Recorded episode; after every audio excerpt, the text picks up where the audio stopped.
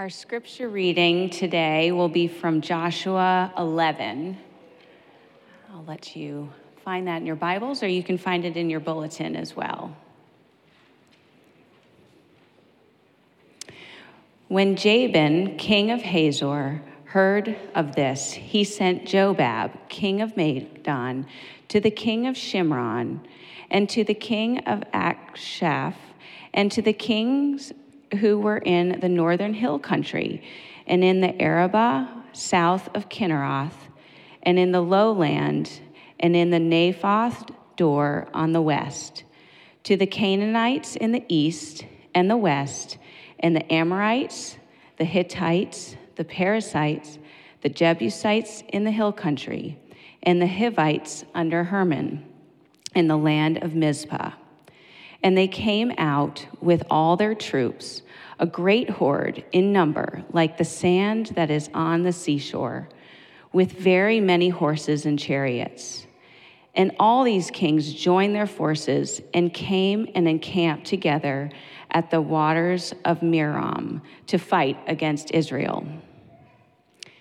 And the Lord said to Joshua, Do not be afraid of them for tomorrow at this time I will give over all of them slain to Israel. You shall hamstring their horses and burn their chariots with fire. So Joshua and all his warriors came suddenly against them by the waters of Merom and fell upon them. And the Lord gave them into the hand of Israel who struck them and chased them as far as Great Sidon in Misrephoth Maim, and eastward as far as the valley of Mizpah. And they struck them until he had left none remaining. And Joshua did to them just as the Lord said to him. He hamstrung their horses and burned their chariots with fire. Down to verse 18. Joshua made war a long time with all those kings. There was not a city that made peace with the people of Israel except the Hivites, the inhabitants of Gibeon. They took them all in battle, for it was the Lord's doing to harden their hearts that they should come against Israel in battle, in order that they should be devoted to destruction and should receive no mercy but destroyed, just as the Lord had commanded Moses. And Joshua came at that time and cut off the Anakim from the hill country of, from Hebron to Debir, from Anab, and from the hill country of Judah, and from all the hill country of Israel. Joshua devoted them to destruction with their cities. There was none of the Anakim left in the land of people of Israel. Only in Gaza, in Gath, and in Ashdod did some remain.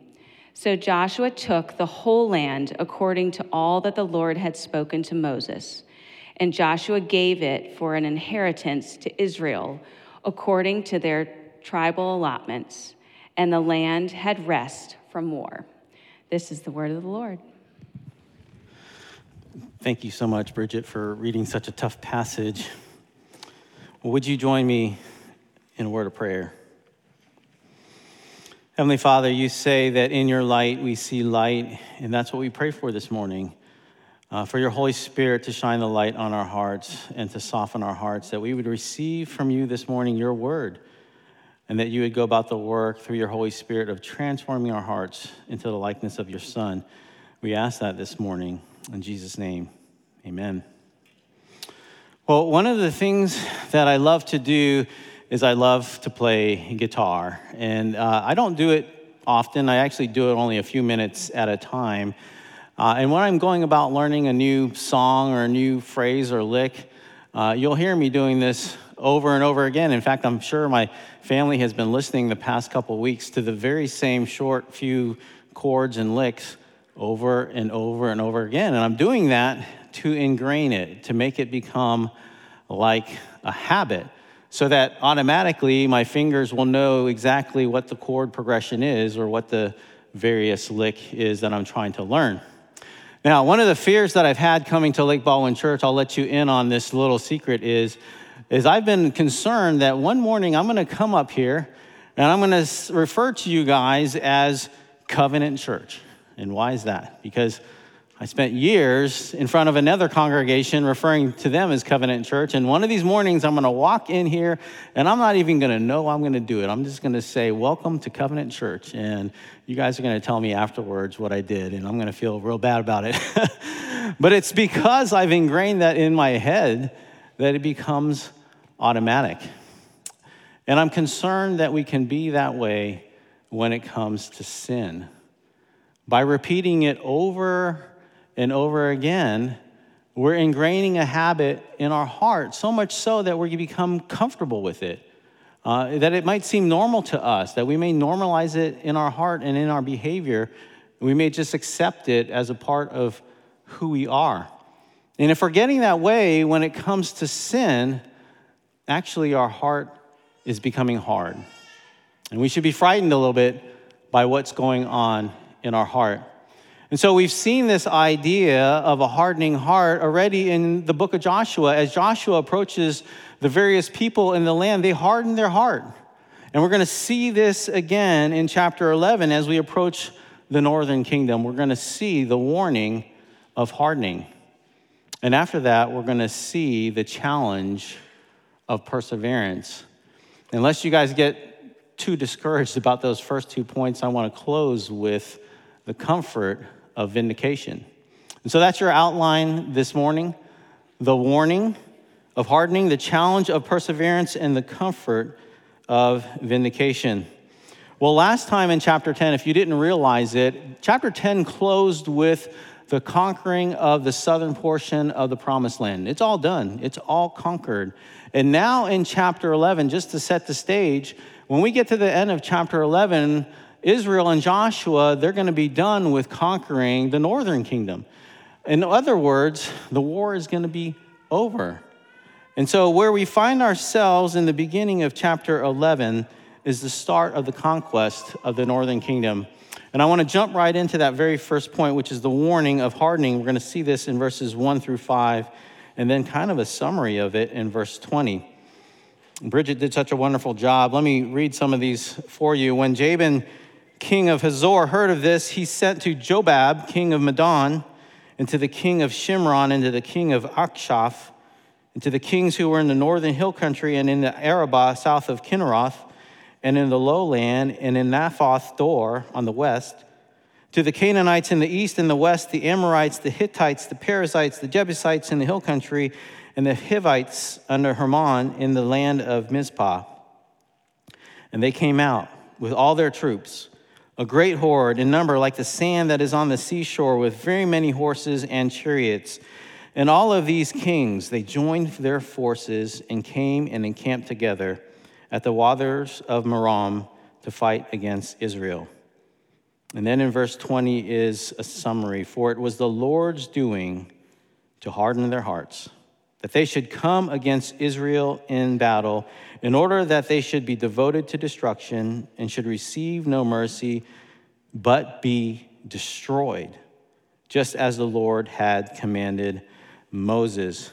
And so we see right away in verse 1 a familiar pattern that we've seen over and over again. The people of land, they hear something going on. It comes across their Twitter feed, right? We've heard that the, the people of Israel, they've crossed the River Jordan. The great walls of Jericho have fallen down. Ai, that great city, has fallen. The Gibeonites have made peace with Israel. Israel has marched all throughout the southern kingdom and has conquered all the kings and cities. And maybe these northern kings heard about this. What we heard last time is the kings, they were killed, they were hung on a tree, thrown in a cave, never to emerge ever again. That's the information that's coming to these people. And we also see later on that they, they're going to apply all their resources towards this battle. For the very first time, we see that horses and chariots are going to be employed in the war. And this is a fascinating thing to think about. For the first time, Israel is coming up against a technologically superior army. And I love how we heard in verse 6 this morning the encouragement that God gives his people. He says, Don't be afraid, Joshua. Yet again, I'm going to give them into your hand. And this should be now ringing in your ears as you've heard it over and over again. Every time Joshua faces an obstacle, like the Jordan River, like the walls of Jericho, like the five kings of the Amorites, and now these new kings, we hear God encouraging Joshua again and again don't be afraid. Don't be afraid. Take courage. I'm going to give them into your hand. I'm going to fulfill my promise to you. And so when we look at the response of the kings, we're a little bit saddened, right? Because they're not stopping and considering why is judgment coming? Why are all these kingdoms falling? They give no thought to fleeing, they give no thought to stopping what it is they're doing, but they raise their arms defiantly against the Lord. And I read to you verse 20, and I want to come back to that uh, it's a very significant verse for us to unpack. It says that it was the Lord's doing. It was the Lord's doing what? That they should fight against Israel and be destroyed and receive no mercy. Those are pretty strong words, very strong words. In other words, the scripture is telling us this morning that God, in his sovereignty, had determined that these people were going to go to destruction. They were going to be judged, and wrath was going to come upon them. And yes, they're not going to receive mercy.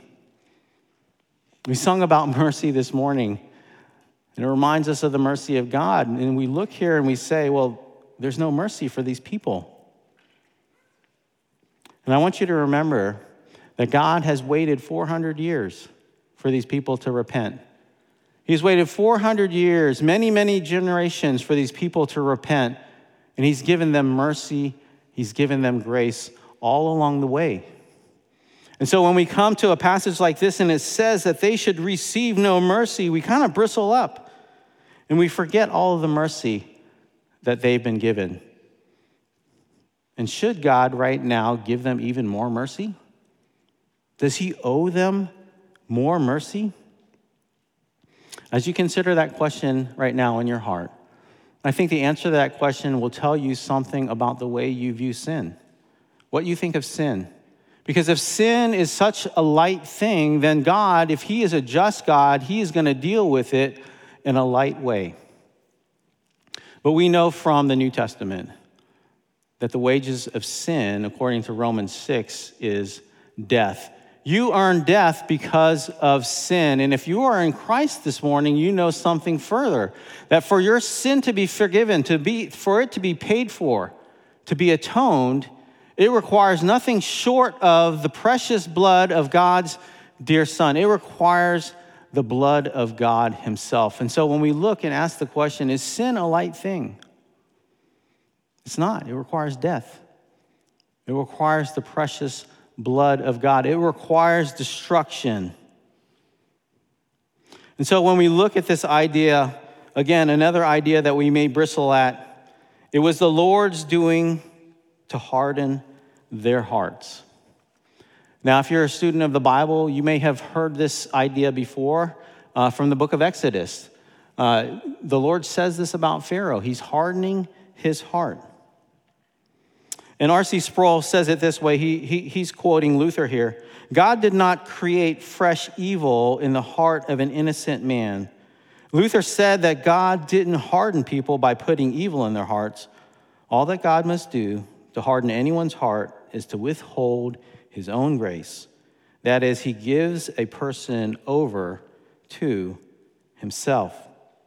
It's important for us to understand because when we come up against those words that the Lord hardens someone's heart, we may be tempted to think that the Lord is doing something evil in their heart. He's doing something bad. And we know from 1 John 1 that God is light and in him there is no darkness at all. So we cannot accuse God of doing evil in the heart of man. He is simply giving them over to the evil that's already there. He's pulling back his grace upon them. Because you see, this people, their hearts are already hard. They've been steeped for generations in pagan worship. They've been steeped for generations in sexual immorality, in the sacrifice of their children. They've been steeped that way, and so they are already defiant against God. God doesn't have to do something extra to harden their hearts. He's removing His grace, He's allowing them to get what they want, which is to fight against God, to be defiant against Him. That should frighten us. That God would give you over to your sin, that God would allow you to get exactly what you want. That's what's going on right here. We see the same idea in Romans chapter 1. If you're familiar with it, you will see that saying over and over again that God gave them over to the lust of their heart, to the sin that's in their heart, to do the evil that was in their heart.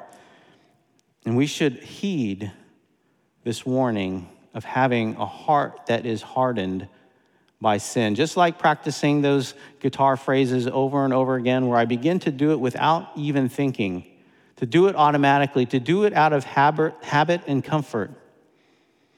And so the question this morning is, is Has sin become something that is automatic for you? And have you gotten to that place where you are less responsive to God because of repeated sin? If that's what's going on, your heart is becoming hard. Your conscience is becoming seared by sin. And just like those northern kings, you're not going to respond to the warnings that God is sending your way. And furthermore, you're going to become defiant against God, just like those people in the land. And so, by way of application, is there an area of your life that is not under the lordship of Christ? Are you becoming hard in your heart about a certain area of sin? Are you becoming comfortable with it? Is it becoming your friend? And if you have any bit of softness in your heart this morning as you hear these words, what should you do? You should do what these kings failed to do. You should run away from that sin. You should, you should do what the Bible calls repent. You should turn away from that sin. You should flee from it. Run away and run to Christ. I think as we read the book of Joshua and we read these stories over and over again, it's easy for us to begin to think of ourselves as the main characters in the story. We think of ourselves as Joshua, we think of ourselves as Israel. We do this all the time when we're reading stories. This morning, I want us to consider us to be the people in the land, to be the Canaanite in the land. And why is that? Because we too have hardened our hearts towards God. We too are guilty of sin, deserving of no mercy, deserving of destruction. And so when we think of Israel, when we think of Joshua and wonder, like, what's going on there? Well, we should be amazed that God has mercy on them, that God has grace on them. Hear what the scripture says in Deuteronomy, how God talks about Israel. He says this in verse 5 in Deuteronomy chapter 9 Not because of your righteousness or the uprightness of your heart are you going in to possess their land but because of the wickedness of these nations, the Lord your God is driving them out from before you, and that he may confirm the word that the Lord swore to your fathers, to Abraham, to Isaac, and to Jacob. Know therefore that the Lord your God is not giving you this good land to possess because of your righteousness. Why? For you are a stubborn people. Remember and do not forget how you provoked the Lord your God to wrath in the wilderness from the day you came out of the land of Egypt until you came to this place, you have been rebellious against the Lord. Do you hear what these words are saying? In other words, Israel, you're no better than the Canaanite. You're no better than the Canaanite. You deserve destruction as well. You deserve no mercy as well. You deserve to be swept away by my wrath. And if you're in Christ this morning, realize this you're in Christ because of his great grace and his mercy towards you. You are not receiving the justice that you deserve. And why is that? If you're in Christ this morning, it's because Christ received the justice that you deserve. Christ was destroyed so that you can have grace. Just like the Canaanite, he was destroyed. He suffered the curse that we deserve so that we can stand this morning in grace, forgiven people. That's the warning of hardening that we should heed this morning. Let's look now at the challenge of perseverance. We see this in verse 18, where it says that Joshua made war a long time with all those kings.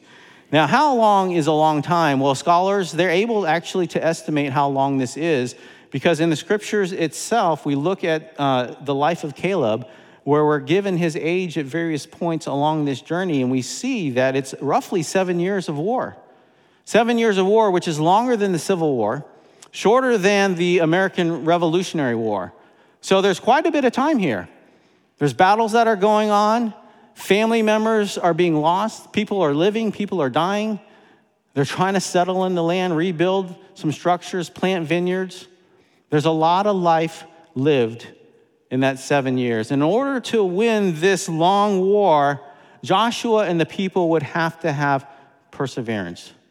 They would have to have a long view, not a short view. I think most of you guys know Michael Jordan, probably one of the best guys to play the game of basketball. What you probably don't know about Michael Jordan is this that when he was in high school as a sophomore, they cut him from the varsity team. I mean, can you imagine that? Someone as great as Michael Jordan not making his high school team. And then when he finally got to the NBA in his second season, he broke his foot, missed 61 games. And he would suffer a number of injuries with his back and his ankle along the way. And it would take Michael Jordan 17 long years of playing basketball until he got that very first of six NBA titles. Now, if Michael Jordan had the short view in life, and he didn't have a long view, he would never have reached that first NBA title. He would have given up before he even started. We have to have the long view. You know, I think our culture today is, is conditioned us uh, for instant gratification. I think it probably started with my generation, Gen X. And why is that? It's because we had this invention called the microwave. And when we had the microwave, we got conditioned to have an entire meal made for us in two short minutes. Well, it's seeped into every area of our culture today, right?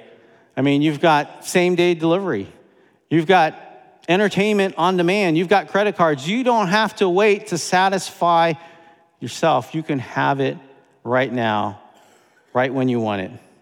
And this idea of instant gratification, it's impacted so many areas of our life. I'm, afraid it's come into the way we think about church, our expectations for the church. It's impacted the way we even think about our own journey of faith. We begin to think that it's supposed to happen instantaneously and not be a long journey. Well, I don't think it's an accident that the Bible uses uh, a metaphor like agriculture or farming when it talks about discipleship. And for those of you who know anything about that, who've ever planted a seed and cared for it and waited and watered, and you know that it takes time. You know it takes patience. You don't plant a seed and wake up the next morning and then suddenly you've got a full grown tree. The results are not going to be overnight. Jerry Bridges, I've gave you this quote in your bulletin. He says it this way, we keep wanting instant success, but holiness doesn't come that way. Our sinful habits are not broken overnight. Follow through is required to make any change in our lives, and follow through, it requires perseverance. If you were here a couple of weeks ago, you heard a wonderful sermon that Will Schaffelberger preached, and I love how he made this point from the very beginning. He, he said this Jesus, in this Matthew chapter 4 temptation narrative, he is not only our Savior, but he is our example. He's our example, right? Because Jesus could have gone for instant gratification. He could have said, Yes, I want the food after fasting. He could have said, Yes, I want to control the kingdoms of this world, but he didn't go for instant gratification. He chose the long view. He chose the long road. He chose the cross before the crown. And we here this morning, we want instant success, right? We want the crown first.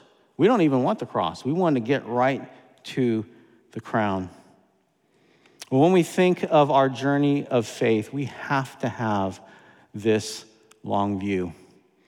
And I want to say this about this idea of perseverance. The question is, is does it mean should, should we buckle down? Uh, should we try harder? Because that, that sounds a little bit like it's not the gospel if we're, if we're trying hard. But I do want to challenge some of you this morning.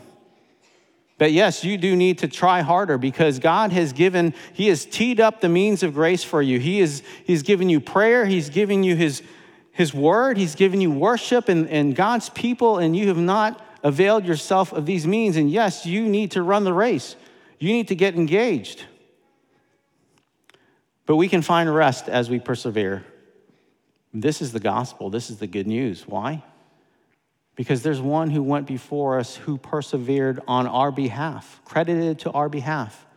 And so, at every point when we fail or when we are lazy and not engaged in our faith, the good news is this that Christ has persevered for us. He has persevered and credited to our account. But I do want you to heed the warning. If you're not engaged with the means of grace, be careful not to presume upon the grace of God. Be careful not to work out your faith with fear and trembling, lest you find that you are not among God's people. Well, we need to understand this idea when it comes to sanctification about ourselves that we have to take the long view. And I think, I think most of us do actually do that. We give ourselves a pass when we see that we fail over and over again. But when it comes to the people around us, we kind of take the short view. We want them to be instantly sanctified, don't we? We give ourselves the excuse, but we don't allow them to have any grace.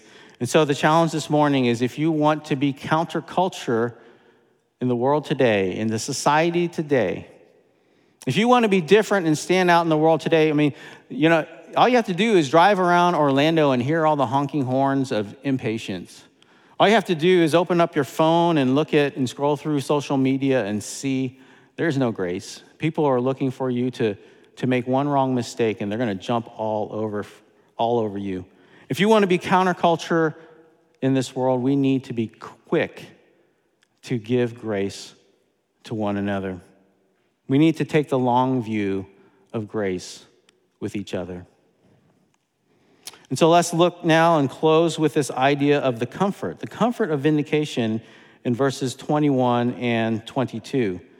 And it says in the scripture, and Joshua came at that time and cut off the Anakim from the hill country, from Hebron, from Debir, from Anab, and from all the hill country of Judah, and from all the hill country of Israel. Joshua devoted them to destruction with their cities. There was none of the Anakim left in the land of the people of Israel, only in Gaza in Gath, and in Ashdod did some remain. And verse 23 says that, you know, the, the war, war is ended and the, the land had rest from war. And so that is, that's the end. That's the end. Israel has come in and possessed all of the land, and we have such a strange ending to the conquest in verses 21 and 22. And why do I say it's strange? It, it seems like a footnote or an appendage because there's this account in two verses of the people that we have not been introduced to yet in the book of Joshua. These are the Anakim. And who are these people, and why end the story of the conquest in this way? Well, to understand this, we have to go back in history to when Moses first sent spies into the land. And this is 40 years of rewind. We have to go back. And if you remember in Numbers 13, there's an account of this where Moses sends 12 men into the land to check it out and they're supposed to bring back a report. And who are the people among those 12? Well, they're two young guys one whose name is Joshua, one whose name is Caleb. Now, listen to this account. You're going to hear two reports coming back in this account. There's going to be a majority report, there's going to be a minority report. So, see if you can pick this out as I read from Numbers 13, starting in verse 28. However, the people who dwell in the land, they're strong. And the cities are fortified and very large. And besides, we saw the descendants of Anak there. But Caleb quieted the people before Moses and said, Let us go up at once and occupy it, for we are well able to overcome it. Then the men who had gone up with him said, We are not able to go up against the people, for they are stronger than we are. So they brought to the people of Israel a bad report of the land that they had spied out, saying, The land through which we have gone to spy it out is a land that devours its inhabitants. And all the people that we saw in it are of great height, they're giants. And there we saw the Nephilim, the sons of Anak, who come from the Nephilim and we seemed to ourselves like grasshoppers, and so we seemed to them. And so when we come to these ending verses in chapter 11, who are the Anakim? They are the sons of Anak.